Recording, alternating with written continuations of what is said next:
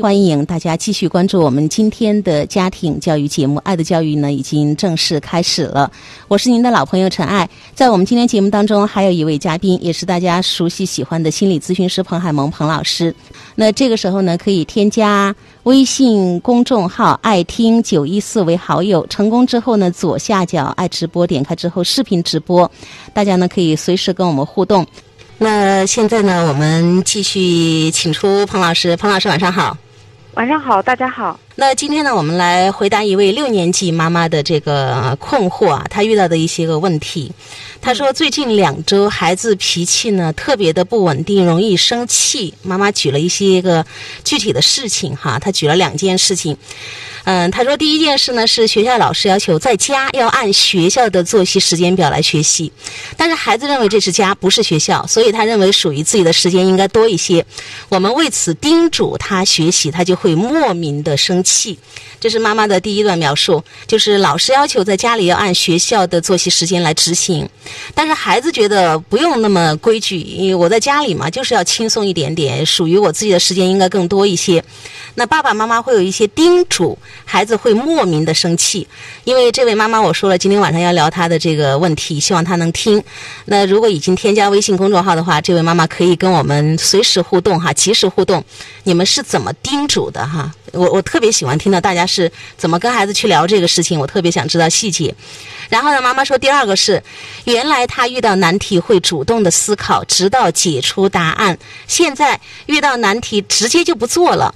我们提醒鼓励他好好思考，他就直接冒火说就是做不起。为什么不让他看作业帮来答题呢？呃，这是妈妈就是描述了这样的两件事情。那彭老师同样先说一说你的感受。不是说第一件事儿，那个孩子认为这是在家里就不用按照学校的作息时间来。嗯。然后爸爸妈妈叮嘱他的时候，孩子就会莫名的生气。对。哦，我说一下莫名，这个是有名的，这不是莫名，这是有名的。嗯，家长觉得莫名其妙哈，嗯。嗯，这个名名字叫权力争夺战，因为这里面就是孩子有他的认为，我不要你觉得，我要我觉得，但是你觉得。你觉得这个父母有没有给孩子这个觉得呢？没有，因为我们要叮嘱他 按照学校的规矩来办。呃，因为父母就是我，我就是学校老师，我是副班主任，我是学校是老师的班主任的助手。每个家长都在家里当这个副班主任。对对的，反正班主任说咋办，咱们就咋办。首先说一下，在家里要按照学校的作息时间来。我不是跟老师过不去，我觉得这真的难办。我觉得我也做不到啊，我是个自由职业者。我平时就除了这个疫情的时候，我平时我一般我也不在家里办公，会去工作室或者我会去一个茶坊，然后戴上耳塞，因为在家里不行啊，环境是不一样的。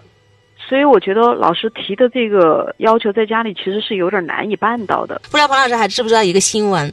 就是当时好多学校上网课的时候，在线上上课，要求孩子们必须在家穿校服。那这个呢，也是引起了争议。一部分人觉得这是有仪式感的，同学们可以收收心，营造一种良好的氛围嘛。穿上校服之后，孩子可能就会觉得，哎，我在上学了，就是有一种仪式感，有一种正式感，会帮助他们收心。还有一种观点认为。在家就是在家，如果他就是穿上校服就能够好好学习的话，那这个事情是不是变得太简单了？反正就是大家都在各自表达自己的观点。通过这个事情哈，我们可以来跟孩子有没有的聊。我觉得这个是很关键的。反正上网课跟在学校上课那就是两回事儿，环境就是不一样，环境就是有很大的影响。我要待在工作室，或者我旁边有两三个人，我们一人一张桌子在那儿做事情，这这几个小时的效率会很高。一个人要具有好强的自控能。能力，说实话，有几个大人又有多么不得了的自控能力呢？我自问，我也不是很行。就是我刚才说，可以跟孩子有的聊。那比方说，我们家孩子也在家里上网课，他几乎不用我们操心，他会设在七点钟的闹铃，然后七点十多分又响一遍，然后七点半就起来了，然后八点过上课。那可能在学校平时。呃，一定是六点过就要起来，他们要可能要跑步锻炼身体，然后吃早饭，然后还要早读什么的哈，会有这些。但是在家里会觉得孩子这个安排挺好的，比方说中间下课啊，他在家里随意走动啊，我觉得就是课间十分钟嘛，他可以去看他自己喜欢的东西，我也没有做硬性的规定。嗯，到了中午他想休息，沙发上躺也可以啊，你要上床去躺着也可以。但是孩子他说，我发现了一个问题，躺半个小时反而脑袋不清醒，我睡十分钟，他说我起来之后反而精神特别好。我说这也挺好啊，我说你自己根据你的这个精神状态来看，你中午需要多少时间。就是我觉得有弹性，就是孩子任何事情我们有的聊，这个很关键。就是这个孩子觉得我不能按照学校的作息来，你家长你就不能说我要执行老师的要求啊，老师说的我就一定要百分百执行，你这执行不下去，你不得因地制宜吗？你还是得跟你的孩子商量一下，那个老师的规定大概有这么些条，你觉得哪些你做得到，哪些我们要怎么调整，这都是可以商量的。你说的权力之争就是谁说了算这个事情？对对，在这个问题当中，孩子等于说是一句发言权没有的，他是大家的奴隶啊。这个老师说往东往东，家长说往西往西，不是的。我们说儿童是零到六岁父母主导哈，叫主导，还没说你你你就决定他生杀予夺。六到十二岁是双方主导，十二岁以后进入青春期前后开始，我们就称为叫孩子主导了。然后昨天我看书上有有一句话特别好，就是我们做父母的叫脚手架父母，脚手架，就是你是去支撑去辅助的，你不是去下命令的那个人。孩子已经有一个自主自发了。我在在家里，我不能按照学校的作息来，我就不愿意。他确实是有一些自己的想法跟判断，他有一个自我掌管、自自我控制的意识出来了。这是不是特别好的一件事情，彭老师？孩子有自己的主意，他觉得我环境不一样，我可以适当做一些调整，这是一件喜事吗？好事。对啊，这挺好的嘛。人家有萌芽了，萌芽了，你不得引导人家有自我掌管、自我控制、有控制权？结果一点没有。对。就是叮嘱你不行，学校就这么规矩的，你不要乱来啊！所以人家发火，他说人家是莫名的，就是有名字的，那个权力争夺战。那聊到第一个点哈，妈妈可以去想一想，因为后面妈妈还有一段解释，我当时觉得特别有意思。我说我一定会在节目当中好好聊一聊，因为妈妈的这种心态也代表了好多家庭哈，就是家长的影子。那第二个问题，妈妈说孩子原来遇到难题会主动思考。会自己去找答案。现在遇到难题直接不做，我们提醒鼓励他好好思考，他会直接冒火，说就是做不起。为什么不让他看作业帮来答题呢？啊，那关于这样的一段呢，彭老师同样说说你的这个想法吧。我觉得这不挺正常的吗？那不就作业越来越难了？小的时候的作业思考一下能思考出来的进。这个六年级了或者初一了，我觉得那是质的飞跃，量变到质变啊！因为我自己曾经也有很学渣的部分，我是我在理科方面是比较学渣的。嗯，我觉得进了初中以后或者进了高中以后，那个数理有些学科对我而言，我觉得那是有质的飞跃的。所以这个孩子，他说的很正确，他就是搞不懂了，但是他父母对他的引导是：你好好思考。我们家长经常说：“你努力一点嘛，你再仔细一点，你再认真一点，你你效率高一点，你把时间再管理好一点。”呃，我们可以想一下，我经常说这些个指令哈，第一个是空洞，就是孩子无从做起，这是第一个；第二个，其实潜台词都是在什么？你好好思考，那就是言下之对你没有 你没有用心，没有努力，没有认真的思考。他觉得好像只要一思考就一定能思考出来一样。我另外个案当中也有家长说，他跟孩子，尤其是上了中学以后的孩子哈，他就说你那个学习，你多看一会儿书嘛，多思考一会儿嘛，好像看会儿书思考一会儿，孩子就一定懂了一样。呃，有一位就是家长参与到这个互动，他其实是我曾经请的一个嘉宾哈，文老，他在帮这个家长，他也在梳理，也在说自己的一些感受跟经验。他说。这个规矩方面呢，呃，他们孩子六年级，但是学校呢规定了学习任务，没有明确的作息时间的要求。那早上我一般会让孩子睡到自然醒，结果这个假期啊，孩子明显长高了一截哈。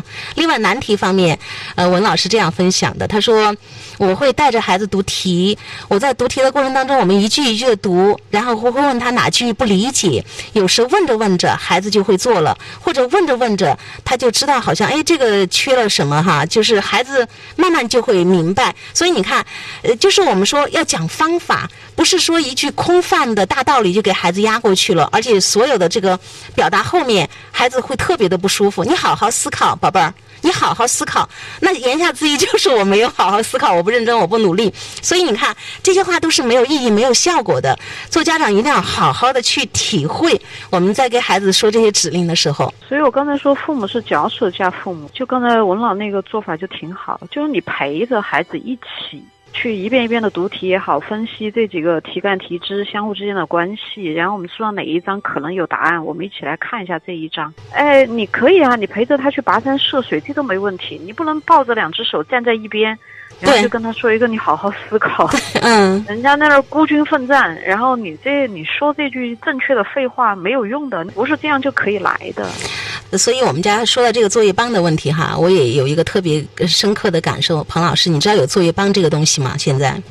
我听说过。就是你只要一拍照，然后基本上他就会跟告诉你那个整个的思路、解题过程都会有。当我不能够就是对一些个题辅导儿子的时候，他他早就开始用这个作业帮了。我只跟他说了一句话，我说作业帮上会有一些解题的思路，我说你自己把它弄明白就行了。因为我不会说你你不要去抄哈，你不要那个作弊哈，不然你考。试会漏原形的，而且孩子在这个过程当中，因为被信任，他也不会去动那个歪门邪邪念哈。其实家长有时候反复叮嘱我们说，就是在教坏孩子。本来孩子一开始说：“哎呀，这道题我不会，妈妈我用作业帮看一看。”你看作业帮，那你不是抄吗？你不是骗自己吗？就是好多家长就会有这种表达。我经常都觉得这个是在教坏孩子。他现在看了作业帮还不理解，他就说：“呃，去问老师。”就是一个特别自然的过程。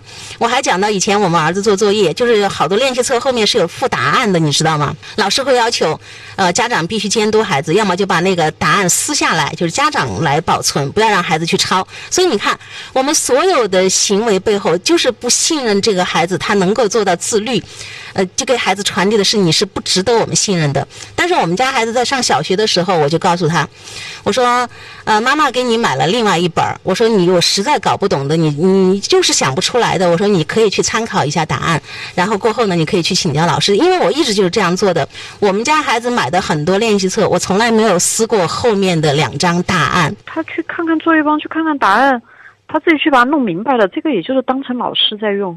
其实有一个家长曾经就这样表达过，他说：“宝贝儿，作业帮就是你的另外一个老师。你看，当我们从正面去解读的时候，去给孩子说这些话的时候，孩子其实他会做得很好的。作业帮。”其实是孩子的另外一个老师，就在孩子的身边，就看家长你是怎么去建构孩子的这个对作业帮的看法。然后妈妈还说了一个情况，她说孩子语文不喜欢看，因为没有找到他喜欢的作品，就像阅读，他只看地理文学书，非常的不爱看。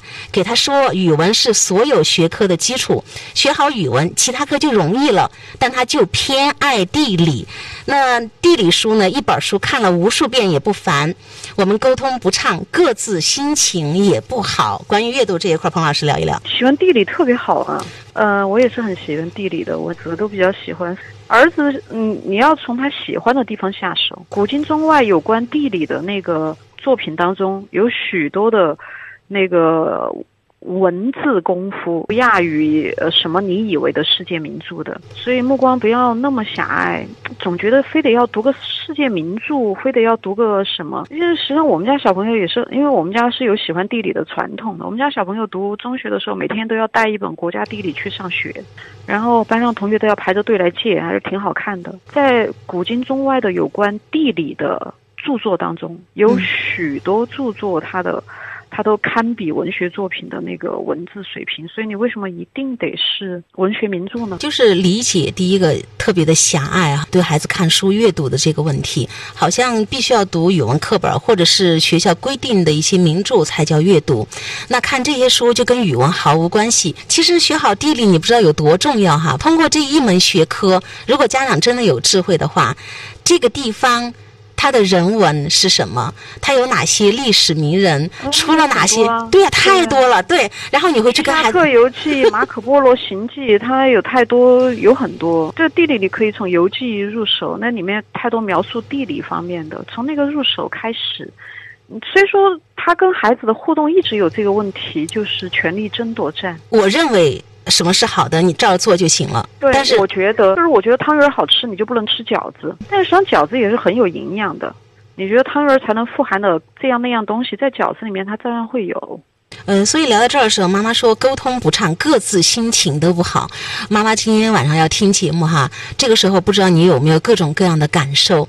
你描述了这样的三件事，你看我们跟你们的这个角度真的是完全不一样的。当然，在群里还有一位妈妈说，孩子偏爱地理多好啊，他有一个兴趣啊，总比没有好。所以我们要看到孩子的资源，但是好多家长看不到，甚至会去责怪、批评孩子。我觉得这是特别让我们遗憾跟惋惜的一件事情。其实我身边有一位同事，他曾经跟我聊，他小时候家里好像也没有什么书哈，就只有一本那个叫叫《十万个为什么》，他就翻来覆去，翻来覆去，这就是他童年哈，就是少年应该是持续了很长时间的，就是唯一的一个读物，真的是滚瓜烂熟，他的书都翻烂了，就是所有的，因为他感兴趣嘛，就靠着一个十万本为什么，他觉得自己还挺好的，真的，他说这本书我就觉得对我帮助非常的大，找准他的资源，他的兴趣爱好是什么，然后通过这个来引领扩大，对不对？嗯，对，因为我自己学中文出身的，阅读可还算比较多。我就发现孩子在读中学的时候，学校是给了一些书目，这个我理解，给一些书目。但是我向来觉得那个书目只能是一个大范围，对，你不能把它当成是一个必须唯一的。嗯，我喜欢看中外名著，但是他一直不是太喜欢，他会觉得繁星春水，他不喜欢那个风格，反正很喜欢国家地理啊，喜欢看那个。人文方面的，那就放手让他去看嘛。所以说，实际上你要跟孩子合作，脚手架父母哈，你是要从他的喜好方面出发，因地制宜。其实关于这个阅读的问题哈，同样群里的文老呢有这样的一个解释，他说语文不喜欢看是因为没有找到孩子喜欢的作品，你们多买点书，一定能够碰到吸引孩子的。其实刚才彭老师推荐了两本书，呃，那个马可波罗什么游记是吗？啊，《马可波罗游记》《徐霞客行记》，实际上有很多关于地理的游记、行记，它也是文学作品。我觉得妈妈可以去了解孩子，知道孩子的兴趣点，通过兴趣点触类旁通嘛，然后慢慢慢慢的，他的这个阅读的这个范围真的就会有一些变化，你会发现这个可喜的变化，而不是去否定孩子、打压孩子，只喜欢看地理的。你要明白每一个人他的敏感点和盲点，就是萝卜白菜各有所爱，所以他的儿子在地理上。有一个高敏感点，其实这是很棒的。当时有一个朋友，他特别喜欢地理，然后在那个说那个唐诗什么，嗯，千里江陵一日还哈，李白的一首诗，嗯，当时好像说是要过那个白帝城哇，他因为懂地理嘛，他就会说啊，他会经过哪些地方，我当时就觉得我。真的是特别厉害。如果妈妈知道孩子偏爱地理，妈妈有这样的一份心智哈，去跟孩子，比方说，哎，你这么喜欢地理，妈妈考一考你。李白这个诗他经历了哪些地点？说不定你的孩子会脱口而出。然后妈妈说啊，这个唐诗好有意思，我们可以做的很有意思的事情很多，在引领孩子这件事情上。对，长板带短板是很棒的，就是地理中的文学，地理中的历史，地理中的数学，其实你可以，当然可以有很多事情去做。呃。所以在这个群里，文老他有聊到，他说我就会让孩子去听一些讲座啊，会听蒙曼的老师的这个《唐诗三百首》。呃，文老还说，他说以前他特别想让他的孩子看《三国演义》，他等了一年，你知道吗？孩子一直始终对这个《三国演义》不感兴趣。在这个假期长长的假期里面，他陪着孩子一起看，他说孩子终于感兴趣了。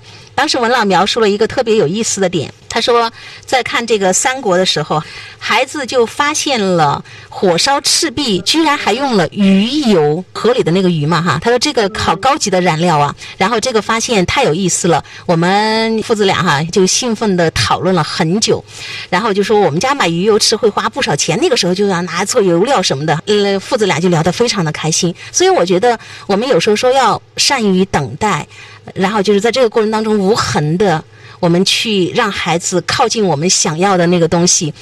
需要智慧的，对，然后最终靠不近也就这样了。对，太对了，靠不近你也不要强求，就是可能我们真的敏感点不在那儿，有的就喜欢文，有的就喜欢理，对不对？对，因为我自己学中文出身，我实话说，四大名著里面就《三国演义》我是没有看完的，《红楼》我可能看了几十遍或者呃不知道多少遍，但是就《三国》没有。所以你这个敏感点，你的感觉在哪儿？这个是说不清的。所以你的孩子就是你可以等待，可以呃去引领，但是最后的。结果你还我们不执着，对对，究竟人事，听天命，看你孩子的敏感点在哪儿，或者这个时机机缘现在没有到，将来某个时候到，这都是。不知道的。你刚才说你看《红楼梦》看了几十遍是吗？我们俩一定要握手，我就是个红迷，你知道吗？我唯一一本读不厌的书就是《红楼梦》，然后几乎每个章节啊，就是什么内容倒背如流，倒背如流倒不至于，一个章节我能倒背如流。素肺腑，心迷活宝玉，那一个章节我是能把它背下来的哈。我《水浒》我好像不太看得进去，但是《三国》我还真喜欢。这个妈妈呢，后来她有一些个解释，我觉得她的这个解释里面哈，也有很多值得探讨的这个事情。王老师有一个特别呃好玩的地方哈，有一位家长朋友参与到我们的讨论当中，我觉得他的观点代表了大多数，又是大多数的观点。我觉得这个观点我们也可以好好讨论一下。这位家长是这样说的：他说，其实家长的压力来自于升学的压力，因为孩子喜欢了地理小学科之后，耽误了语数外，所以家长的心情可以理解啊。彭老师聊一聊吧。孩子是一个活生生的人呢，他也不是一个机器，你让干啥就干啥。实际上就是说，如果他喜欢地理，我们可以从地理入手，去激发他的学习兴趣，去拓宽他的那个视野。呃，我们说了，地理中有历史，地理中有语文，地理中有数学，地理中有物理，其实什么都有。但是你有没有发现，如果真的要去做这么多的事，那这父母得付出多少的心、精力和真正全情的。投入到与孩子共同翱翔学术的海洋。比方说，就是我们刚才举的文老，他是怎么引导的？然后跟孩子讨论这个火烧赤壁的时候，燃料哈那个鱼油，他们都关注到了。父子俩讨论的不亦乐乎。那可能很多家长说，我对这些都不太懂，那我没办法去引领。其实我们也说到一点啊，彭老师，你理解、尊重一个孩子，你不添乱，其实就是最大的保护了孩子。这里面是这样，就是说文老是一个懂行的人，他自己是老师嘛，懂行就做这些。但你有没有发现，就是。呃，我们说句不好听的话，就很多家长他是不懂行的，他要管。对呀、我觉得这个有点难办。所以我才说刚才那个家长他的想法很有代表性，就是说我们只能看到学业、语数外很重要，但是看不到孩子喜欢地理、偏爱地理、热爱地理、痴迷地理。就是说，父母你如果具备这个能力，就是帮助孩子从喜欢地理开始，到喜欢上。呃，各种学科到去喜欢上学习，发展他的多项能力。你如果具备这个事儿，你就从地理开这个头去做。对，嗯，但是很多家长他又不具备呢，不具备，所以我就说的不干涉就是最好的帮助。对对，实际上我也这么看，因为我们以前在学校的时候有句话说，真的内部关起门，就是说觉得有些老师，说实话哈，呃，业务能力或者各方面不咋的呢，他少教一点倒还对了，因为孩子会 少很多的束缚。孩子来到人世间本身就有其实很强的学习能力和欲望，对，不被打压，他就会自己去与外界互动，去观察，去成长，去按照他的路径去走。他按照他的路径在走，比如就是信马由缰。但是这些父母呢，又又不会驯马，呃，对马又不太懂，但他非得勒着往这边走那边走。对，就就这个难。啊，我们来看他们这个逻辑思维，最后的你会发现有一个结果是什么呢？就是孩子偏爱地理，爸爸妈妈拼命的觉得这个不好，会影响学习。结果你会发现孩子对学习怎么样？越来越反感，呃，还是一样的会耽误语数外。然后我你明白这里面就是确实有一个很大的问题，就是我们好像所有的孩子他的学习都必须最后成为一个样子。太对了，就是在流水线上出来以后，所有的孩子都得成为一个样子，就是语数外都得多少分儿啊，地理、历史那些小学科不要紧。我不是那样的观点，我觉得每一个孩子到了中学。前后他的学习能力就会凸显出各个方向了。如果这个孩子真的在地理上有天赋，就是说我是扬长派，呃，但是我们的现在的教育或者很多人他是要把五个手指头都要拉成一个样子，但是实际上我我很愿意他去。那个很擅长的学科去扬长带短，或者能够扬长避短，当然也好。所以心态不同，我们去面对孩子，我们的说话呀，我们的方式，我们的行为都会不同，那孩子的结果也就不同。其实刚才彭老师说的这点是最重要的。我经常强调，在未来，在这样的一个时代里面，需要的到底是什么样的人？家长朋友们一定要去好好思考。有个人特长的、专一门对这方面特别精的。就是还有创造力哈。我们说团结合作的能力，就是他灵活的。对，如果说这孩子是我孩子，我真的是得给他找一个呃大奖，学你的地理学的哥哥姐姐、大学教授啊，哎呀，能够去跟一个什么专业课题啊，或者能就是说一定把他擅长的那面搞到他淋漓尽致，太对了，热情做到极致，嗯。啊，不得成为法布尔啊，成为那个 那样的人物。对，写一本什么昆虫学哈，那样那样的书出来。那那是人才，那是人才，在某一个方面有那个拔尖儿的那个能力。哎呀，太对了，就说到我的心坎上去了。就是我们家长有有时候在做一件事情，我特别痛心。孩子，呃，我记得彭老师以前还说，精神胚胎哈，每个孩子自带着那份天赋。来到了这个世界上，他本来要成为那样的人，成为自己，但是呢，我们家长看不懂这份天赋，我们会去把他给扼杀在摇篮里，然后孩子会来就是泯然众人矣哈。我们说会变成了就是你说的流水线上，家长们就心满意足了。实际上，我觉得这个孩子他在地理上一定是有他的天赋，那不走寻常路 OK 的呀，你也可以以量身定做，以这个东西去激发孩子对于学习、对于这个探索，当然。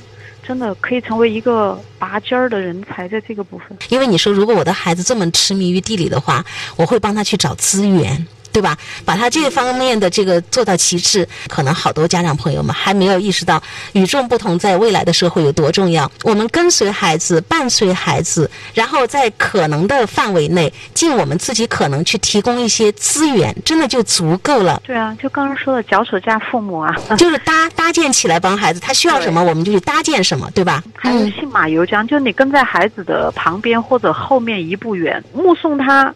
前进，在他呃需要的时候，你就搭把手，所以父母可以当得轻轻松松嘛？但是这些父母不愿意啊，这孩子生下来是个苹果，不行，我这儿必须得是个梨，改造成一个梨，因为你看家家户户摆出来都是个梨，根本不一样，不行。我们现在的家长，我经常说你们有个很大的问题就是稳不齐，就是我们没有了独立思考跟判断的这个能力，我们被焦虑完全裹挟了，我们看不到孩子身上的就是这么多好的资源啊。接纳孩子当下能够做到的，他其实是在对。哪怕我的孩子真的就是只能读职高啊，乖乖，我我我知道，可能从成绩来说呢，你不是最拔尖儿的。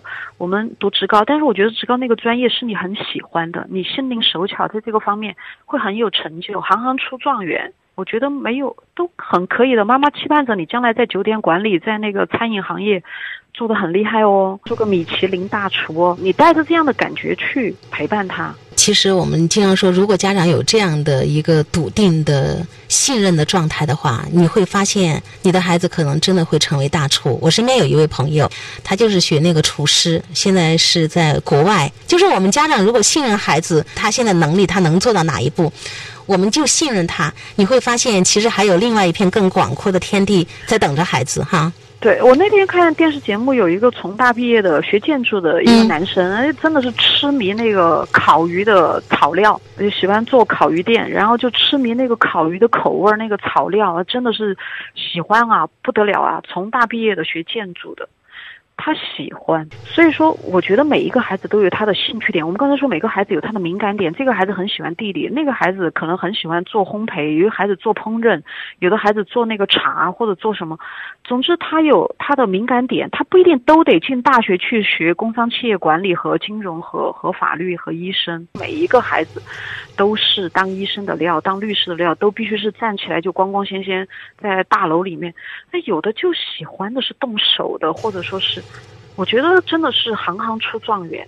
哎，如果家长能够看透这一点，他们孩子就是我们说成为自己的时候，那个能量真的大的出乎你的意料。其实这个妈妈在后面还有一些表达，她说：“我认为孩子学习是他的责任，但是现年龄段他自控能力不够强，家庭教育又是最重要的，所以我们大人就有监督的责任，随时要叮嘱他。那你看妈妈说的。”你学习是你的事啊，但你做不好，我就要监督。这个里面就是我们提到的，我们就是觉得孩子就是做不好，这个是特别糟糕的一个事情。孩子自控力不好，有很大一个部分就是这个家里的家长有没有在成长的历程当中一直都有逐步的放权，让孩子去实习一下如何自我控制，如何自我管理。就好像孩子开着一辆汽车，妈妈永远在驾驶座上帮他开。然后就跟儿子说：“儿子来，你看方向盘要这样你，那那说了都白说，你不让他坐到驾驶座上啊，你不让他去撞一撞山、撞撞沟啊。”就是在错误当中积累经验，孩子才会成长，对啊对吧？那今天就这样吧，好不好？希望能帮到这位妈妈。嗯，好，谢谢您，再见啊。